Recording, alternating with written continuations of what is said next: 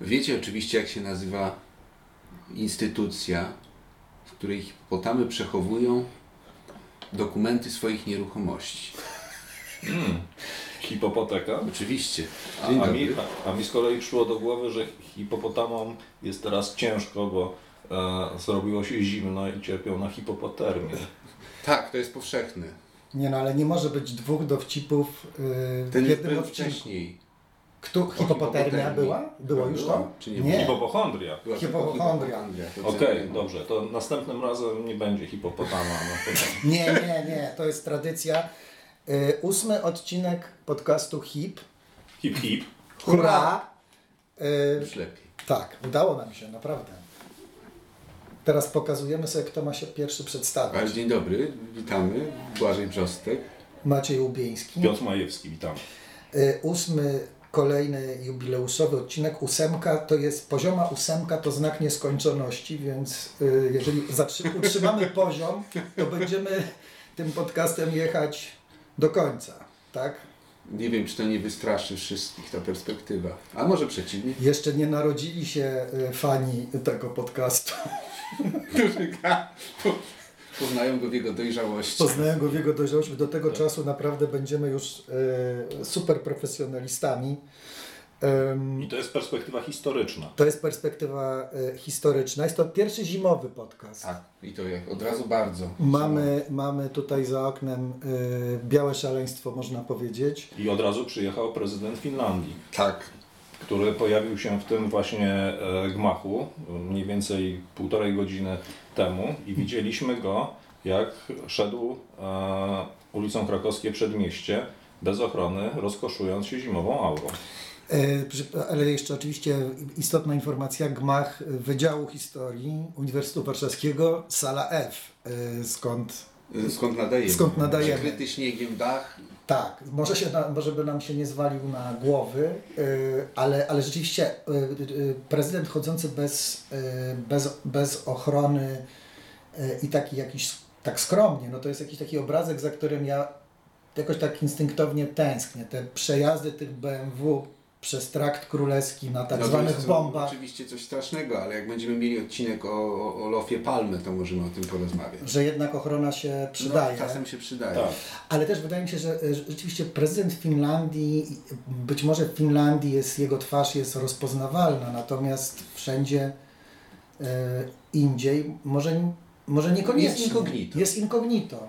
Ja nie pamiętam, e, który to był prezydent, ale prezydent Kolumbii jakiś na początku XX wieku był jednocześnie profesorem prawa na uniwersytecie i on dreptał sobie od Pałacu Prezydenckiego na wykłady na uniwersytet i nikt nie wiedział, że ten elegancki pan to jest, Jest właśnie prezydentem. prezydentem kraju. E, No, nie wiem, czy tak było w przypadku Salazara w e, Portugalii. Myślę, że ten się poruszał jednak e, z ochroną.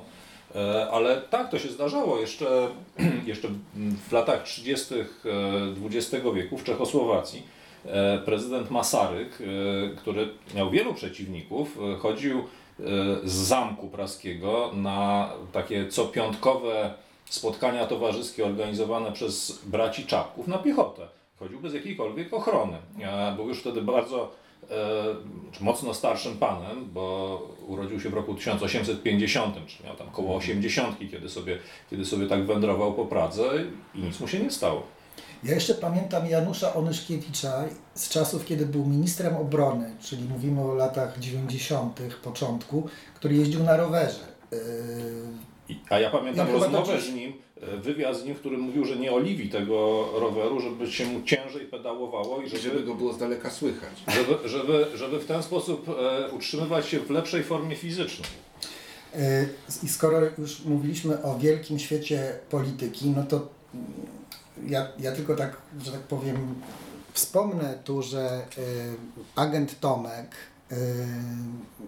zaczął sypać jak śnieg za oknem. E, Przepraszam za ten żart, ale on był niestety nie do uniknięcia. Również jak łupież e, na, na niektóre garnitury. Na niektóre garnitury, także e, agent Tomek sypie, sypie między innymi, no sypie swoich szefów, absolwenta naszego wydziału Mariusza Kamińskiego. Działacza e, Zrzeszenia, Niezależnego Zrzeszenia Studentów. i jak również, e, chyba nie wiem czy w końcu absolwenta, ale na pewno był, był on studentem Wydziału Archeologii e, Macieja Wąsika, zastępcy Mariusza, e, Mariusza Kamińskiego. I tutaj taki powiedziałbym fun fact, jak to się mówi.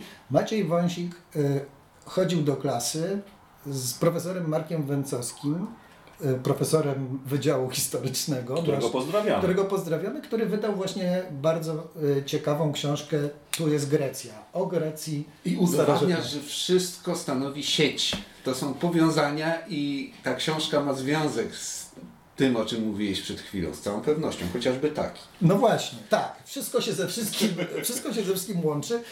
E, A, a jeszcze a propos sieci, a w zasadzie y, siatki, to Marek, y, profesor Marek Węcowski, y, magister Michał Wójcik, również absolwent y, tego wydziału i Mać, minister Maciej Wąsik grali w piłkę w liceum Rejtana w jednej drużynie klasowej i podobno byli wybitnymi, że tak powiem, piłkarzami. Chcę w to wierzyć, e, znając osobiście profesora Węcowskiego i magistra Wójcika. Natomiast e, podobno Ma Maciej Wąsik, minister, był najlepszym piłkarzem w tej grupie i często trafiał w siatkę, w sensie do bramki. Tak, tak, tak jakoś chciałem to po, Ale powiedzieć. nie, bo to zaczynamy odsłaniać ukryte struktury. Myślałem, że, że, że powiesz, że często siedział na ławce rezerwowych. Nie, nie, nie siedział e, często. Właśnie był aktywny. Nie, ale to jest y, już przyszłość. To już, To już jest e, tak. tak, wybiegamy w przyszłość zgodnie zresztą z formułą naszego. Tak, hurra, hit, Hurra. hit. Ale cała ta sprawa, z, i to jakoś chciałem to teraz powiązać z historią ministra Wąsika, e, kojarzy mi się, i tutaj mały taki skok do historycznej daty, otóż 16 albo 21 listopada e, roku 533 albo 534, przepraszam, proszę sobie sprawdzić w nie Wikipedii. kłóćmy się o Tak, o proszę, sobie sprawdzić w Wikipedii, czy tam gdzie kto może. E, Cesarz Justynian, cesarz rzymski, e, opublikował swój podręcznik do prawa, który był taką jakby podstawą dla jurystów tego czasu. No i to jest, mówi się o tej wielkiej reformie prawa, którą dokonał właśnie Justynian, kodeks Justyniana. No i w ogóle w historii mamy wiele, wiele takich, znaczy wiele, nie ma w sumie tak wiele, znowu nie mamy przypadków reformy prawa, które wiążą się z rządzącą jakby wybitną jednostką. Mieliśmy wcześniej kodeks Teodozjusza, teraz mamy kodeks Justyniana, potem jest kodeks Napoleona po, po wielu, wielu latach, który też w Polsce jakby znalazł swoje zastosowanie. Dzisiaj mamy kodeks y, y, Ziobry, dobra, no może, może, może to jakoś y, umknie. W międzyczasie były reformy prawne ministra Wyszyńskiego w Związku Radzieckim. Też, z też których wybitny jurysta. Tak, że sama intencja popełnienia czynu, czynu przestępnego stanowi czyn przestępny. Tak, ale to jest, to, to żeśmy rozmawiali przy okazji spisku prochowego, że myśl o, zdr- myśl o królobójstwie nawet Już już, jest? już jest, już jest e, winą, tak, królobójstwem.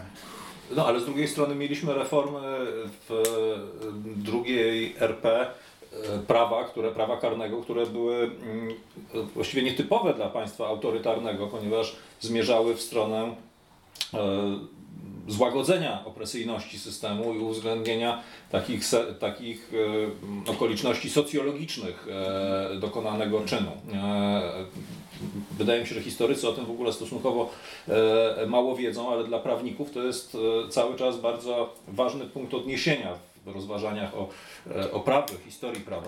Je- Jeśli pozwolicie, jeszcze pozwólcie mi przez chwilę być w VI wieku i już, już obiecuję Wam, że porzucimy, porzucimy te dawne czasy. Y, y, i Przeczytam nam wszystkim, także słuchającym, fragment charakterystyki cesarza Justyniana, jaką popełnił Prokopiusz z Cezarei, wielki historyk tego okresu, który napisał, właściwie są, napisał pa, parę dzieł e, i jednym z tych dzieł jest tak zwana, nie tak zwana, jest historia sekretna, gdzie mm, Wydaje się, że dał upust jakimś, jakby pozwolił sobie na szczerość, a może zwariował, różne są na ten temat opinie. Oto charakterystyka cesarza. Był więc ów cesarz człowiekiem nieszczerym, podstępnym, obłudnym. Umiał skrywać gniew, prowadzić podwójną grę i znakomicie udawać wiarę w swoje słowa. Nawet łzy ronił nie z radości czy żalu, lecz w zależności od potrzeby zmuszał się do odpowiednich chwilach do płaczu. Łgał zaś bezustannie. To jest moje ulubione zdanie kiedykolwiek napisane. Ale bynajmniej nieprzypadkowo. Łamał wszystkie przysięgi i obietnice jak najpodlejszy niewolnik, który ze strachu przed torturami popełnia krzywoprzysięstwo. Z zamiłowania planował i wykonywał wszelkie łotrostwa. Nawet myśl o zrobieniu czegoś dobrego uważał za przykrą. To jest drugie zdanie, które bardzo, y, bardzo lubię. No dobra, to zostawmy Justyniana. y, Chyba nie lubił swojego bohatera w Prokopiusz. innych, w innych utworach właśnie go bardzo wychwalał, natomiast tutaj opisał żonę cesarza jako właściwie no, prostytutkę, e, samego cesarza właśnie w tych słowach e, i jest to jedna z tych zagadek historii, co tu się właściwie w- wydarzyło e, z jego jakby, o co tu chodzi, jak to mówi młodzież, w, WTF. Tak. E, Czyżby mu ten, czyżby Justynian poleciał mu po premii pomiędzy jednym a drugim utworem? Możliwe, że, możliwe, że tak było. No dobrze, słuchajcie, ale też e, czy to dzisiaj, czy wczoraj, s- 103 lata temu, em, odbył się ślub. em, odbył się ślub. e, 123 lata temu. 100, a, masz rację, 123 lata temu. Odbył się ślub i teraz muszę, nie, nie pamiętam dokładnie tych nazwisk, e, już, już zaraz, że tak powiem. To może y, już zacznijmy Odbył się o ślub, który, który dworku później... w Bronowicach Małych O, no właśnie. pod Krakowem, obecnie już w granicach Tak. Krakowa odbył się ślub. Słynny ślub, który stał się podstawą wielkiego y, dramatu, y, właściwie czyniącego wieszczem jego młodego autora, Stanisława Wyspiańskiego, czyli Wesele. E, i ja, ja nie wiem, kiedy żeście ostatnio czytali Wesele. Ja je czytałem całkiem niedawno i absolutnie mnie zszokowała ilość rzeczy, które weszły do polszczyzny z tego tekstu. Nie wiem, czy to nie jest najbardziej płodny w sensie dla takiej polszczyzny codziennej tekst literacki. Za- Zacytuję kilka. A to Polska właśnie. Miałeś chamie złoty róg. Zresztą bardzo jest ciekawe, jak, jak to się skraca, bo się mówi miałeś chamie złoty róg, ostał ci się ino sznur, Sznur. ale tam w środku jeszcze jest czapka z piór, czapkę wicher niesie. Tak? Potem jest e, wyście sobie, a my sobie, każ, każdym sobie rzepkę skrobie, no i jak się żenić, to się żenić. Więc pa, jeszcze jest tego, jest, jest tego mnóstwo. trzymają się mocno. oczywiście, więc jest, jest tego pełno. No i czy, czy nas to skłania do jakiejś refleksji, ten, ten, ten, ten utwór głębokiej, historycznej? Y, No ja czytałem y, Wesele jakieś 3-4 lata temu, przypominałem je sobie z wielką przyjemnością, bo, bo y, bardzo lubię e, ten dramat y, i odczytywałem go oczywiście jak to się zwykle dzieje inaczej niż, niż kiedy czytałem go tam, nie wiem, w szkole średniej czy, czy później na studiach. Zwracałem uwagę na ten wątek, który teraz się pojawił jako, jako modny trend w e, historiografii e, współczesnej, czyli wątek zainteresowań e, kulturą chłopską, w ogóle losem, losem chłopów i czymś, co było nazywane chłopomanią, przy czym też już no, ze względu na moje zainteresowania naukowe trochę to sobie porównywałem z, z sytuacją czy z relacjami pomiędzy e, ludnością chłopską, ludno- ludnością wiejską, a e, powiedzmy inteligencją czy burżuazją w krajach ościennych, konkretnie, konkretnie w, Czechach. No i tak sobie myślałem, że to jest taka e, bardzo fajna ilustracja tej e, tezy Ernsta Gellnera, e, e, że w, pewnym momencie e, naród e, zaczyna być identyfikowany z warstwami niższymi, że e, pojawia się grupa najpierw takich fascynatów, inteligentów, którzy e, kolekcjonują pieśni ludowe, którzy, którzy no, po prostu e, bardzo e, ekscytuują się ludowością, widząc w niej pewną oryginalność, a później ta ludowość staje się, można powiedzieć, takim mainstreamem tego, czym jest, e, tego, czym jest naród. I to zresztą e, jakoś tam w tym, w tym weselu też moim zdaniem e, wybrzmiewa. Aczkolwiek Wyspiański chyba stawia znak zapytania, no bo właśnie przecież ten, ten zryw, który, który gdzieś tam się ma dokonać w dramacie, on się nie udaje, dlatego że no, zostaje trochę zaprzepaszczony, trochę przez, trochę przez inteligentów, trochę, trochę przez e, chłopów. Ale w każdym razie na pewno e, wesele jest ilustracją takiej e, tendencji, która miała miejsce już w XIX wieku, a, a, a, a, która stała się no właściwie obowiązująca, to znaczy, że później, czy, czy w międzyczasie, że, że naród to nie jest tylko, nie są tylko elity, elity urodzenia bądź elity wykształcenia, ale właśnie ten zdrowy rdzeń narodu to są, to są chłopi.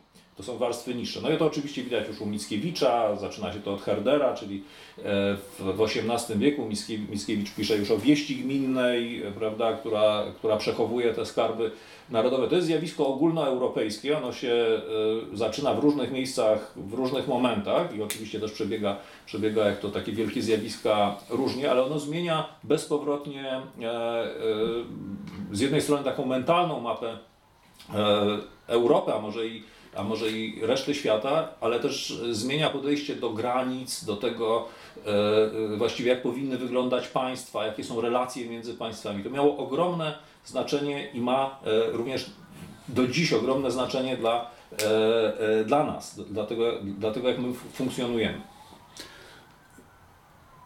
Powstanie kościuszkowskie bym tu dodał, mm, jako moment, w którym y, z powodów politycznych, zagrożonej państwowości, zagrożonego bytu, no tego co właśnie nazywano narodem, chłopów się mobilizuje, odkrywa się to, że oni mogą stanowić po prostu część obrony y, narodowej, y, ludzi, którzy mogą stanąć do walki z obcymi. No i tutaj właśnie obcość to jest sprawa oczywiście, jak mówi profesor Marcin Kula, szersza I można się tu odwołać na przykład do tego, co historycy gospodarki pisali o podziale Europy na dwie części, y, których, której granicą byłaby y, Łaba.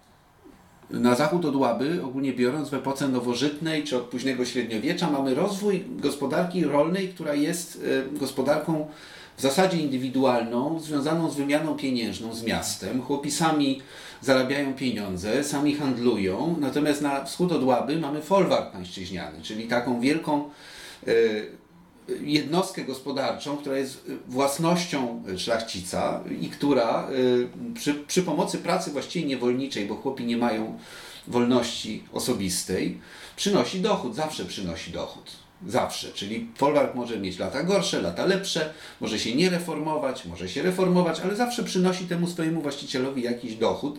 Tym bardziej, że Rzeczpospolita i w ogóle Europa Wschodnia była w dużej mierze zależna od handlu zbożowego. To są, o tym mówiliśmy, to są takie państwa hydrauliczne, prawda, które pompują jeden rodzaj dobra i y, jakaś elita oligarchiczna się y, bogaci. No znamy dzisiaj, tu mamy prawie o miedzę przykład takiego państwa.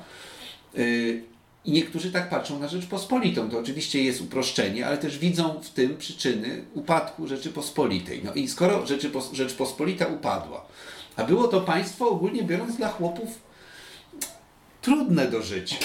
Coraz trudniejsze. Coraz trudniejsze, od XVII wieku zwłaszcza. Bo tu mamy dwa zjawiska, to pozbawianie wolności, to już XVI nawet, wolności osobistej chłopów, uniemożliwienie im migracji, przywiązanie do ziemi, a z drugiej strony coraz gorsze wyniki gospodarcze, y, które sprawiają, że ta miska do podziału jest coraz mniejsza, y, prawda? I y, to powoduje sytuację napiętą. No, trudno się dziwić, że Staszic na przykład opisuje pod koniec XVIII wieku życie chłopów Rzeczypospolitej, no jako życie y, niewolników. No ty tu cytowałeś najpodlejszy niewolnik. Mhm. No to są najpodlejsi niewolnicy, którzy y, muszą liczyć na to, że przeżyją następny rok, prawda? Nie mają żadnych prawie osobistych rzeczy. Y, mieszkają, w, tak jak to Staszic opisuje, w chałupach razem ze świniami. No to jest perspektywa człowieka wykształconego, należącego do elit, który spogląda właśnie na tych chłopów i widzi ich jako ludzi głęboko nieszczęśliwych i zdegradowanych. No i potem przychodzi to, o czym mówiłeś, Herder, romantyzm niemiecki zaczyna oddziaływać także na ziemiach polskich, ale dla mnie kluczowa tu jest sprawa tych y, narodów Europy Środkowej, które straciły swoje państwa albo które ich nie miały. No tutaj to, to napięcie potrzeby zbudowania narodu, przynajmniej jako wspólnoty wyobrażonej, jest potężne prawda, potężne i ono sprawia, że tych chłopów się zaczyna traktować ze szczególnym no, uwielbieniem tak naprawdę już na początku XX wieku. Mamy chłopomanię, ale to jest coś więcej. To jest po prostu, to jest silna etnografia, to są badania regionalne, lokalne, to jest odkrywanie folkloru, e, to jest e, wprowadzanie tego folkloru do kultury ogólnej. I ten ślub właśnie Jadwigi Mikołajczykówny i Lucjana Rydla był, był tego dowodem, był tego obrazem, a na tym ślubie był Wyspiański. A, ale jeszcze jedna uwaga, bo pewien paradoks, jeśli chodzi o mm, pierwszą Rzeczpospolitą i jej upadek, polega na tym, że państwa, które dokonały jej E, rozbioru przecież również były państwami opartymi na pańszczyźnie. Oczywiście. Prusy, Rosja i e, Austria e, no, korzystały w równym stopniu z tej formy pracy poddańczej E, i się z tego powodu nie rozpadły, wręcz przeciwnie, e, można powiedzieć, że się wzmocniły. Ja nie mówię tego po to, aby pańszczyzny bronić, bo jej no, taki e, hamujący efekt dla rozwoju gospodarczego jest, jak się wydaje dzisiaj, oczywisty, tylko aby pokazać właśnie, jak, tak jak zresztą zaznaczyłeś, że te przyczyny były, były bardziej złożone i, i ci historycy, którzy krytykują dzisiaj tą, tą jakby e, historię chłopską, tak? czy, też, czy też ten trend, e, od którego zaczęliśmy, e, ludową historię Polski i tak dalej, mówią, że te stosunki pomiędzy e, wsią, chłopami a, a dworem były często e, znacznie bardziej familiarne w Rzeczpospolitej niż na przykład we Francji, że, że we Francji przepaść między E, tym stanem trzecim na wsi, a, a pałacem była znacznie większa i że no, chociaż ci chłopi byli już e, wolni w sensie no osobistym, co było kluczowe dla tak. rozwoju kapitalizmu później, tak. jak wiemy, ale że oni byli e, oczywiście z punktu widzenia tego pana, który rezydował w zamku, znacznie niżej w, w hierarchii niż w takiej Rzeczpospolitej dla szlachcica, z którym musieli niejako koabitować. Tak, ale to co mówisz jest bardzo interesujące. Ja bym powiedział, że właśnie dlatego e, państwa ościenne, które miały gospodarkę folwarczną, rozerwały Rzeczpospolitą, że dla nich to jest gospodarka ekstensywna, nabytki terytorialne w postaci ziemi były piekielnie ważne. Oczywiście. E, a zarazem to były państwa, które nie miały kolonii, nie miały kolonii, które by żywiły prawda, ten mocarstwowy apetyt. I tak jak mhm. ekspansja tych mocarstw zachodnich, umówmy się, no używamy takich kategorii ogólnych, no ale niech będzie, mocarstw zachodnich wynikała z tego, że były osadzone w koloniach i tam sobie ekspandowały i robiły tam okropne rzeczy, których w domu właściwie nigdy by nie zrobiono, prawda? Mam na myśli Kongo na przykład. Nigdy by ci y, y, dżentelmeni i te damy sobie nawet nie pomyśleli, żeby się tak bawić u siebie, prawda? Jak robili to w Kongo. No to tu mamy państwa, które zarazem właśnie bardzo ekstensywne w tej gospodarce, potrzebują bardzo tych terytoriów i ciągle się powiększają, rozrastają, y, a jednocześnie nie mają tych kolonii i można powiedzieć, że ziemie polskie się stają taką peryferyjną też kolonią Y, trzech mocarstw, które eksploatują te zasoby, starają się, prawda, to robić, w każdym razie na pewno Rosja. Mhm. I y, to jest oczywiście trochę amatorskie wszystko, taka analiza, ale zarazem wydaje mi się, że coś w tym jest. Mnie, mnie z kolei interesuje w tej, w tej historii właśnie, nawiązując do tego, co, co mówiliście, że jednak, żeby tak trochę jakby zniuansować tą sytuację, że te relacje dwór i chłopi, to on też, te, też to były bardzo różne w zależności od, od obszaru e, dawnej Rzeczpospolitej. Znaczy wiadomo było, że za, na zachodzie było generalnie łatwiej. Nie było tam wielkiej własn- tej wielkiej, gigantycznej własności, która, że tak powiem, sprzyjała e, hodowaniu te, nie, nie, jakby tego niewolniczego yy, sposobu, znaczy no jakby oczywiście też, też to było, ale nie tak jak na wschodzie. Znaczy ogólnie wschód był brutalniejszy, zachód no, był zawsze jest Wschód jest zawsze brutalniejszy. Zawsze jest I też jest tak, że oczywiście e, pomówiłeś Piotrek o tym, że były to trzy mocarstwa, które jakby korzystały z pańszczyzny, ale też one oczywiście w, nie, nie, w różnym, w, jakby nie w tym samym momencie się tej pańszczyzny pozbywały. No najdłużej wiadomo właśnie wschód, który tutaj Błażej, że tak powiem... Chociaż to, to przy, przypomnijmy, że pańszczyzna w Prusach zostaje zniesiona najwcześniej, bo w latach, jeśli dobrze pamiętam, dwudziestych XIX wieku, no, wkrótce po wojnach napoleońskich, które są jednak takim impulsem do zmian, do modernizacji państwa pruskiego, W 1848 roku pańszczyzna zostaje zniesiona w Austrii, znaczy przedtem zniósł ją na chwilę cesarz mm, Józef II, ale została później przywrócona, a więc w 1848 w sposób ostateczny. No i w Cesarstwie Rosyjskim pańszczyzna zostaje zniesiona najpierw w roku 1860 pierwszym, prawda? Tak. A, a w Królestwie Polskim dopiero w, po Później wybuchu... to było traktowane zresztą jako manewr polityczny, Oczywiście. Y, który miał chłopów y, odsunąć od myśli o udziale w jakimś tam ruchu wyzwoleńczym I, Polski. I chciałem Wam zadać pytanie w związku z tym. Czy wiecie, kiedy w sposób ostateczny kończy się pańszczyzna na ziemiach polskich, na tych, które są obecnie w granicach Polski? To jest, to jest pewien paradoks, e, aż trudno w to uwierzyć, ale ostatecznie pańszczyzna w II Rzeczpospolitej jeszcze została zniesiona ustawą sejmową, która została wydana 20 marca 1931 roku, ponieważ e, w takich fragmentach węgierskiego spisza, które dostały się w granice e, Polski po I wojnie światowej na mocy plebiscytu, utrzymywało się coś takiego, co było nazywane żelarstwem. To pochodzi od węgierskiego słowa żelerszek, jeżeli dobrze e, je wymawiam. I był to rodzaj pańszczyzny, której nie zniesiono w 1848 roku, dlatego że wtedy zniesiono pańszczyznę, którą nazywano pańszczyzną tak jest e, uczone słowo urbarialną, czyli taką, która wynika albo z prawa zwyczajowego, albo z prawa stanowionego. Natomiast pozostała pańszczyzna alodialna i Węgry, chociaż były rządzone w drugiej połowie XIX wieku przez rządy liberalne, wcale nie kwapiły się, aby tę pańszczyznę likwidować, bo to nie leżało w interesie węgierskiej szlachty, mającej bardzo wiele do powiedzenia w tamtejszej polityce. No i to przetrwało I wojnę światową, przetrwało plebiscyt, y, gdzie obiecywano zniesienie tej, tej właśnie zależności.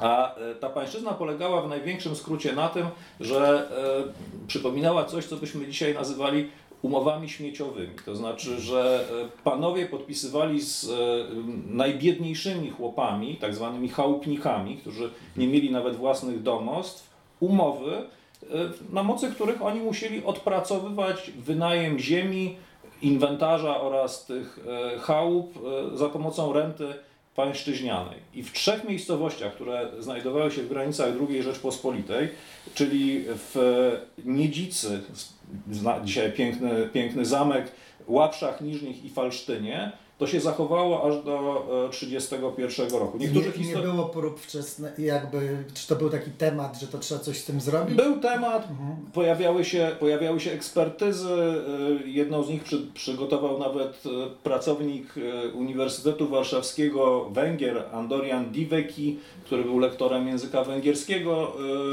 tutaj, ale drugą Oswald Balcer, bardzo znany, zasłużony historyk prawa ale dopiero w 1931 roku została ta sprawa e, mm, no, rozwiązana ustawą sejmową, przy czym niektórzy, e, e, niektórzy historycy twierdzą, że faktycznie to ta szczątkowa pańszczyzna, żelarstwo utrzymywało się aż do końca II wojny światowej, no bo też trzeba powiedzieć o rzeczy paradoksalnej, to znaczy, że ci najbiedniejsi chłopi, oni byli paradoksalnie za, zainteresowani tym, aby tę, e, ten rodzaj zależności utrzymywać, dlatego że nie mieli no żadnej no alternatywy. To, bo to stało, to, to, było, to było stałym zjawiskiem, no bo na wsi oprócz tego, że mamy pewien porządek prawny, który faworyzuje posiadaczy, to mamy też porządek społeczny i w tym porządku ci ludzie, którzy są właśnie e, chałupnikami albo e, komornikami, czyli tak, takimi, którzy mieszkają kątem w ogóle u innych, nie mają żadnych narzędzi pracy, żadnego skrawka ziemi, nawet ogródka.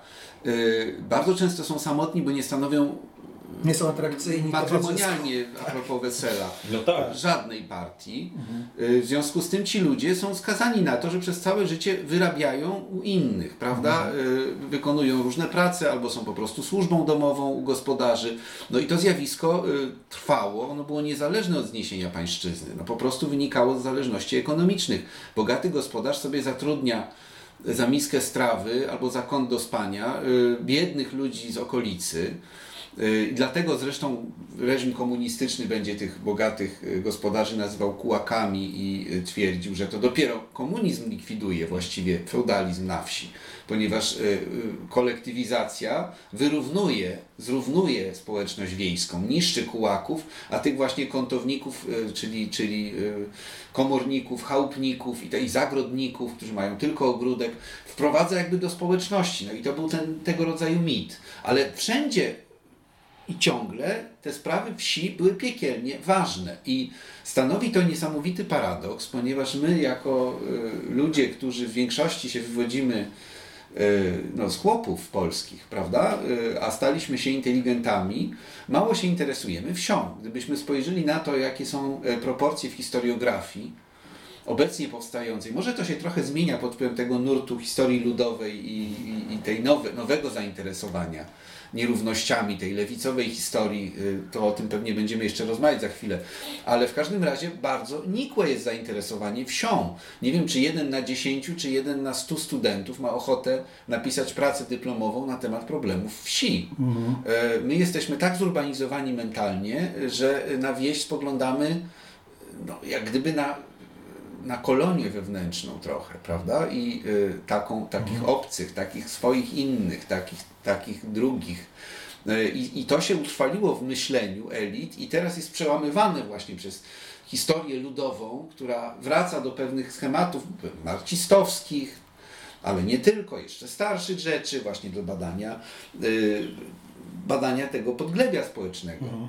A to ciekawe, że to jest też bardzo kontestowane przez e, polską prawicę, czy też przez e, historyków, którzy mają e, taki bardziej prawicowy mindset. E, mianowicie, kiedy ukazała się książka Adama Leszczyńskiego, e, Ludowa Historia Polski, na jej temat odbyła się dyskusja, jeśli dobrze pamiętam, w czasopiśmie Fronda.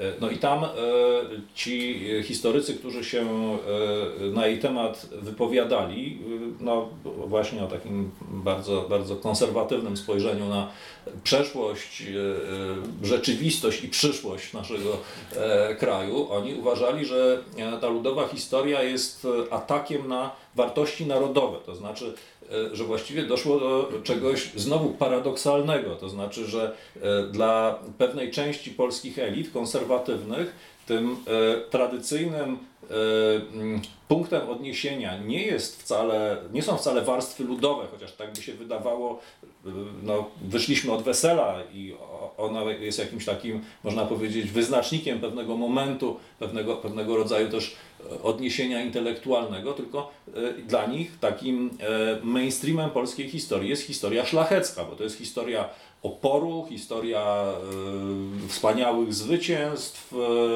klęsk, które rozpamiętujemy do dzisiaj, a w tym wykładzie nie ma miejsca właściwie na historię chłopów, którzy, no powiedzmy sobie szczerze, byli bardzo często e, indyferentni wobec e, no, sprawy no, narodowej historia, czy tak. państwowej. Ona się zaczyna właśnie w momencie powstania Kościuszkowskiego, natomiast ja chciałem tu powiedzieć, że ta niechęć do ludowej historii Polski wynika moim zdaniem przede wszystkim z tego, że ta historia to jest zresztą kopiowane z e, Howarda Zina i historii ludowej USA, pokazuje historię narodu jako historię wewnętrznego podboju. To mhm. znaczy jako historię przemocy. Historia polskości jest historią przemocy, historią tego, jak e, elita ujarzmia inne grupy społeczne, począwszy od czasów prawdopodobnie wczesnego średniowiecza, prawda, jakiegoś tam państwa feudalnego, opartego na drużynie księcia, podporządkowuje sobie inne grupy i stopniowo podporządkowuje też prawnie, wyklucza w ten sposób ze wspólnoty narodowej i czyni poddanymi, czyli czyni niewolnikami, prawda? Podobnie jak jest opisywana Uzina historia Stanów Zjednoczonych.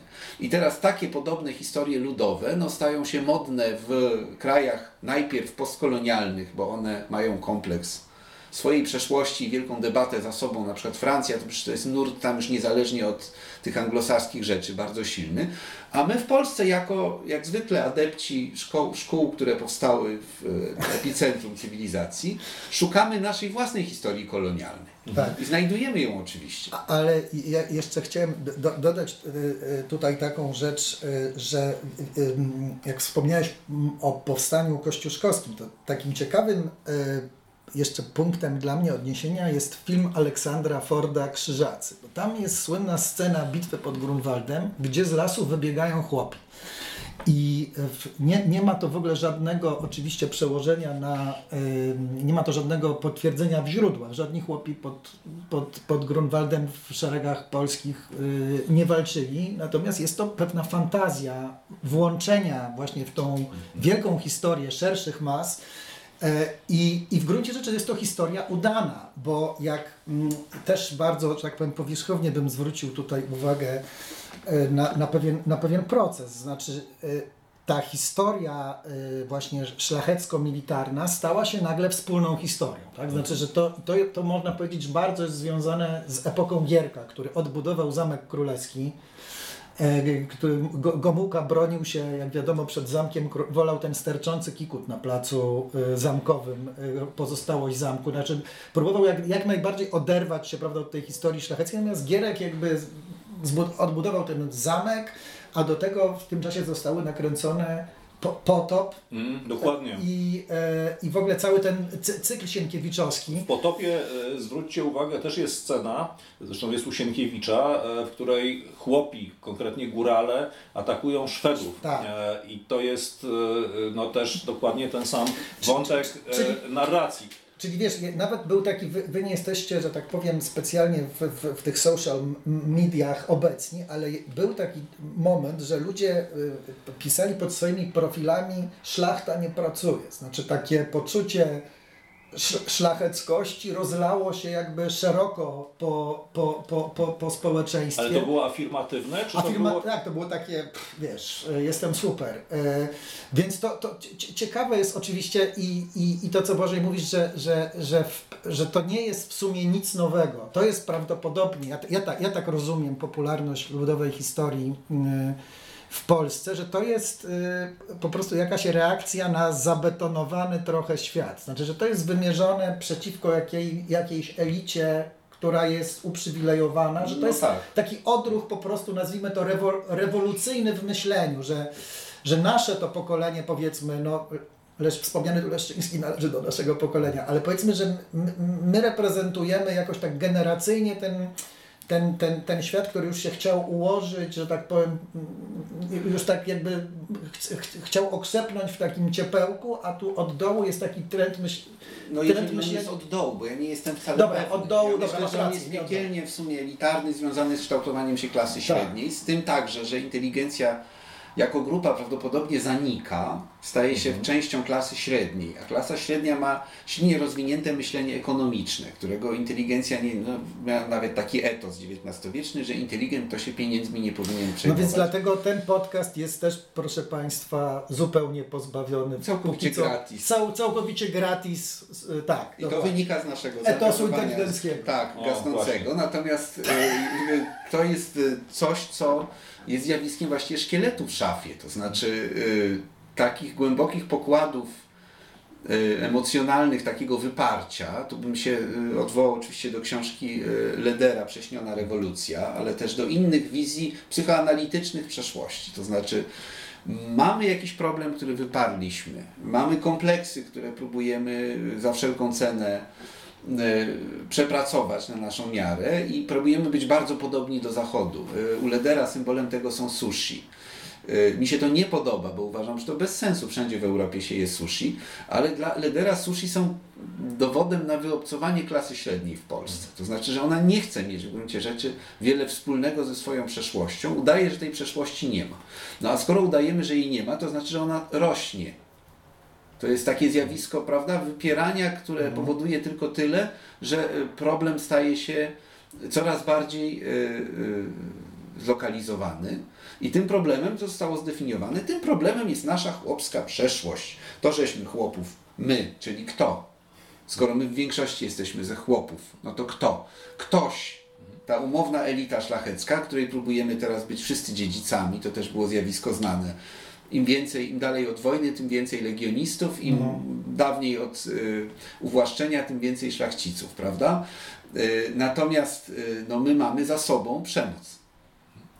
E, Dla mnie pierwszym takim e, właściwie impulsem, żeby zacząć o tym myśleć, były rozmowy mniej więcej 20 lat temu z moimi czeskimi kolegami, e, którym opowiadałem jakoś tak e, zupełnie przypadkowo o studiach, o pracy tutaj w tym instytucie i wspominałem od czasu do czasu, nie wiem, na przykład o tobie, prawda, e, jako potomku znanej e, arystokratycznej rodziny, e, innych kolegach, których tutaj rzeczywiście mamy, mamy kilku. No i oni reagowali na to bardzo dziwnie. Wtedy tak uważałem. Oni mówili, no piękni z was demokraci Polacy, skoro każdy twój drugi kolega to jest jakiś hrabia albo książę. To byłoby powiedziane z bardzo wyraźnym przekąsem, dlatego że dla Czecha przeciętnego arystokrata to nie jest, e, to nie jest Czech. obiekt aspiracji, tak? czy to nie jest mm, przedstawiciel klasy społecznej, z którą się należałoby utożsamiać. E, ja zawsze opowiadam studentom, że dla E, Czecha przeciętnego e, arystokrata to jest ktoś taki jak książę pan z Rumcajsa, czyli taki kosmopolita, który mm. rozmawia ze swoim lokajem po niemiecku, coś tam potrafi powiedzieć mm, po czesku, ze swoją małżonką, księżną Majoleną rozmawia po francusku, a do krewnych e, za granicą pisze listy po włosku. Więc to jest przykład tego, że w tej samej części kontynentu losy czy też relacje pomiędzy warstwami niższymi a arystokracją mogły potoczyć się zupełnie e, inaczej. I, do dzisiaj to, te społeczeństwa wyglądają inaczej. Społeczeństwo czeskie, mimo wszystkich zmian, którym ono e, podlegało i którym w międzyczasie podlegało społeczeństwo polskie, jest zupełnie inne niż my, jest znacznie bardziej egalitarne w takim codziennym e, funkcjonowaniu. U nas te pozostałości kultury szlacheckiej, szlacheckiego myślenia o sobie samych, o innych narodach też przecież, przecież my mamy ten kompleks wyższości w stosunku innych do, do innych narodów, zwłaszcza widoczny czy ukierunkowany na wschód. To jest moim zdaniem bardzo, bardzo wciąż ważne. No tak, ale to bardzo widać w kuchni, prawda? Oczywiście. Bardzo widać. No, jednak symbolem polskiej kuchni elitarnej jest, jest y, rożen, jest mięso opiekane, jest dziczyzna opiekana, prawda? Opiekanie jest bardzo y, kosztownym sposobem przetwarzania, ponieważ bardzo dużo się traci. Natomiast kultury y, plebejskie, chłopskie ważą w garnkach pod wpływem pary, pod wpływem gorąca, żeby jak najmniej uciekło. Więc mhm. szlachcic polski ostentacyjnie opieka wielkiego świniaka, tak żeby cały tłuszcz niego y, skapał, a potem rozdaje tego, y, to mięso między swoich klientów, czyli takich ubogich szlachciców, którzy je ogryzają, ale rzucają wielkie kawały psom, żeby pokazać także, że mogą. W tym samym czasie jakiś chłop, prawda, je bez przerwy dzień i noc Y, rzeczy zbożowe wyłącznie, prawda? Y, a w Czechach ta kuchnia jest zupełnie inna, przecież to z tego wynika. u nas, jest... mamy, u nas mamy y, na święto narodowe na 3 maja wielkie grillowanie. Oczywiście. Wszyscy grillują, a Wacław Havel swoich znajomych, których zapraszał do e, daczy, częstował gulaszem, który, tak. który gotował. Który jest z kotła, więc z właśnie kotła. on jest takim daniem społeczności, hmm. które oszczędzają. Ale jest jeszcze, to jest jeszcze moim zdaniem znacznie szersze, bo bo też jest e, zupełnie inna tradycja podawania do stołu. Mhm. Oczywiście ona jest w Czechach też zmieniona przez kulturę mieszczańską, która przywiązywała wagę do szczegółów, ale w wielu domach e, panują takie, no właściwie można powiedzieć, chłopskie, e, jeśli tak może, mogę się wyrazić, modele e, goszczenia. To znaczy, że kiedy przychodzi e, gość, zdarzyło mi się to wiele razy w różnych domach, stawia się przed nim talerz z zupą, a potem z drugim daniem. Czasem pani domu nie siada wręcz do stołu razem z mężczyznami, tylko podaje piwo. Usługiwanie, tak. Właśnie, to u nas jednak, no przynajmniej w, wśród inteligencji, czy, czy w tej klasie średniej, o której mówimy, już się raczej nie zdarzy. I to jest bardzo ważne, co powiedziałeś, ponieważ mit, który, y, którego ja nie akceptuję, a który właśnie jest produktem współczesnej klasy średniej postinteligencji, to jest taki, że kultura chłopska w sobie jest jakaś inna. Ona jest równie i była równie rozwarstwiona i równie przemocowa, jak ta kultura, o której ciągle się powtarza, prawda? Y, y, chłop jako ofiara przemocy. Nieprawda. Społeczeństwo chłopskie jest też społeczeństwem przemocowym, z, wielowarstwowym, w której ludzie zamożniejsi, potężniejsi, więksi, ważniejsi sprawują władzę nad mniejszymi, a mężczyźni nad kobietami. Y, I y, to y, umyka w tym schemacie, prawda? Schemacie ogólnej przemocy elit. umyka też inna rzecz, wewnętrzne rozwarstwienie w ramach elit. Znaczy no tak. przemoc wielkich panów wobec małych panów, która często jest jeszcze brutalniejsza niż, no. niż, mogli, niż, niż moglibyśmy sądzić. A słuchajcie, bo bo... bo, No bo o tym, przepraszam, tylko się wtrącę, napisał przecież ważną książkę Daniel Bovuła e, w kontekście polskiej szlachty na Ukrainie, Na Ukrainie, tak, która została e, jako ta niższa szlachta została anihilowana właściwie nie tyle przez carskie represje, ile przez wielkie, wielkich posiadaczy ziemskich, czyli bogatą polską arystokrację, która, e, którzy wykorzystali e, carskie represje, żeby się wzbogacić i pozbyć tej niezamożnej konkurencji. Słuchajcie, ale jeszcze chciałem Was o jedną rzecz zapytać, yy, która mnie nurtuje w związku z jakby z całą tą, z całym tym nurtem, nurtuje w związku z nurtem historii ludowych. Mówi się na przykład o tej folwarczności yy, korpora, w korporacji, tak? Znaczy jest ten cały taki argument, że to jak, jak, jak, jak w tym współczesnym świecie, w tych biurowcach i tak dalej, odtwarza się w wieżowcach, odtwarza się jakiś wzór, który jest jakby z gruntu folwarczny. Tu się mówi o tym dziedzictwie, e, dziedzictwie właśnie tej, tej naszej, powiedzmy, pańszczyźniano-szlacheckiej przeszłości. A, a ja sobie wtedy zawsze sobie myślę, dobra, ale po drodze jest przecież, e, po pierwsze pańszczyzny nie ma już od dawna, chociaż od 31 roku tam. Pod, Nie tak dawno. Nie tak dawno, ale e, mamy jednak 50 lat komunizmu, e, po, po, potężnego w, wyrównania. I teraz to jest pytanie, które niestety, przepraszam, jest trochę piętrowe, raczej wątek piętrowy. To, co jest wspólne dla, dla świata pańszczyzny i dla świata, który znamy, że tak powiem, z epoki em, komunistycznej, jest to, że człowiek pracuje nie na swoim. I jakby w, se, w sensie takie, tak jak z, z, zewnątrz patrzymy na sytuację, tak? Pracujesz, pracujesz w, w fabryce, która jest jakby i tak bez sensu, nie ma, to, to ile zrobisz nie ma wpływu na twoje jakby na, na, na twoje, twoje zarobki, czy twoją jakby twój rozwój. E, Trochę tak jak właśnie w folwarku. No, i teraz, czy to, że na przykład w naszej e, tej współczesnej, kapitalistycznej Polsce e, narzekamy teraz na tą przemoc we, między, wiecie, w firmach, czy to jest, czy to jest dziedzictwo przemocy, która była że tak powiem, wyhodowana przez komunizm, czy to jest spadek jeszcze po pańszczyźnie? Ani to, ani to. Ja w ogóle tego nie kupuję. To znaczy, wydaje Aha. mi się, że y, korporacja, oczywiście różne są korporacje, ale korporacja nie jest dobrym obrazem porządku y, pańszczyźnianego, ponieważ korporacja nastawiona jest na indywidualny sukces i na rywalizację. Korporacji się oczywiście jest poddanym y, władzy, bardzo często brutalnej władzy zwierzchników, ale y, ideologia korporacji polega na tym, że człowiek awansuje, że człowiek idzie w górę, że człowiek może zostać członkiem Rady Nadzorczej kiedyś, prawda? W folwarku niczego podobnego nie ma. W folwarku się y, tkwi. Folwark jest jakby w idealnej postaci, nie mówię tutaj o wielu różnych możliwościach, w idealnej postaci samowystarczalny i trwający. Jest obliczony na trwanie. I y, znacznie bardziej folwarczna wydaje mi się kultura polskich instytucji publicznych niż korporacji. Korporacje są częścią wielkiego, y, zmiennego, nieprzewidywalnego świata rynku, kapitalizmu. Y, Powstają, upadają, mają, muszą śledzić swoje wyniki, są związane z giełdą i tak dalej. Instytucje publiczne trwają.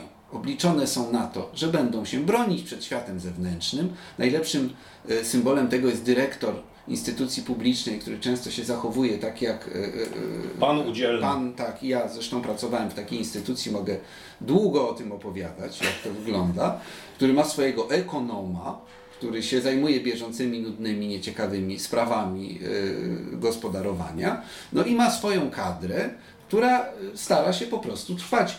Instytucja publiczna nie jest przeznaczona do ekspansji na ogół. Jest, ma trwać, jest too big to fail, nie może upaść, jest podtrzymywana przez budżetową kroplówkę, tak jak nie przymierzając folwark przed, przez no, stale rosnące zboże, prawda? I będzie sobie tak istniał.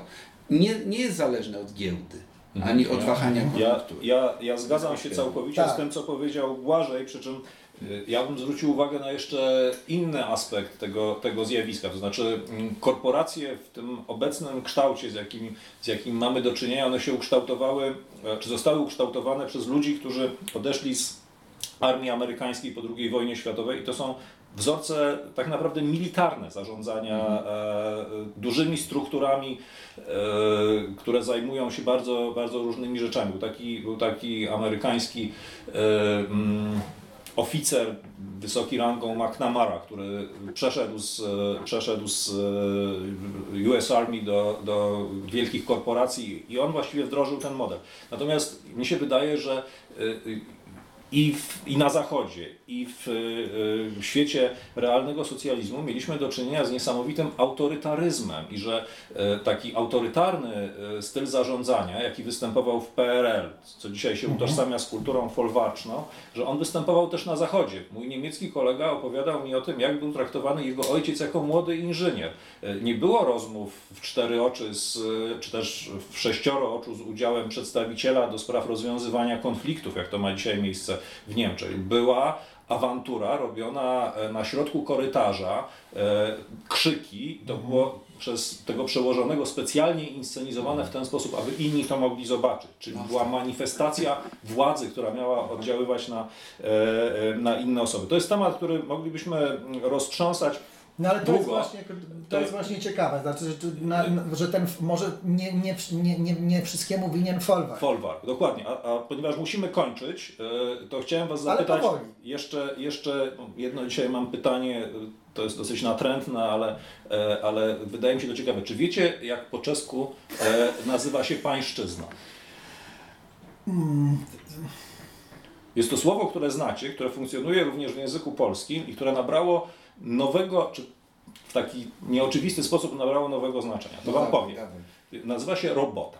I od tego słowa, od roboty pochodzi Ra. inne słowo robot, robot które tak, tak. E, po raz pierwszy e, użył w, Karol Czapek, Karol, Karel Czapek, e, w 1921 roku, 2 stycznia 1921 roku odbyła się premiera jego sztuki RUR, mhm. czyli Rossum's Universal Robots, e, w której to sztuce e, roboty, czy też raczej dzisiaj byśmy powiedzieli androidy, mhm. przejmują te wszystkie niewdzięczne obowiązki, z którymi musi się zmagać Homo sapiens, a następnie się buntują przeciwko człowiekowi i ostatecznie doprowadzają właściwie do zagłady ludzkość. No, to było oczywiście Pamiętajcie, 21 rok, tak? początek 21 roku. Po Pradze dopiero zaczynały jeździć samochody.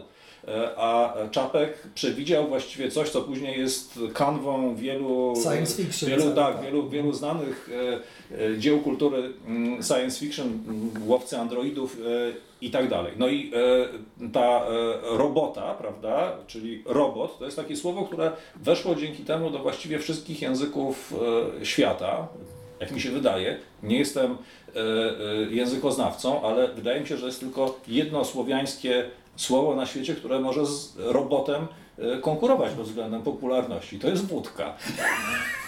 To jedno z drugim zresztą nie jest jedno od drugiego daleko, prawda? Ponieważ odreagowanie roboty albo też pomaganie tak. sobie w robocie to jest znana rzecz i Jung Team, jakie znajduje, to jest forma post folwarczna, za jaką wielu badaczy uważa państwowe gospodarstwo rolne lub też kołchoz lub sowchoz sowiecki, prawda, który jest strukturą w gruncie rzeczy dość podobną, opartą na tym, że pracownicy nie mają udziału we własności, tylko wykonują pracę na terenie, gdzie są zatrudnieni, no i oni sobie pomagają w tej pracy y, także alkoholem. To było bardzo znane zjawisko w świecie sowieckim, które do dzisiaj wpływa na y, obraz wsi y, w byłej przestrzeni radzieckiej. Każdy, kto tam był, to, to mm, kto zauważyć w ciągu kilku godzin, jak, jak wygląda życie społeczne.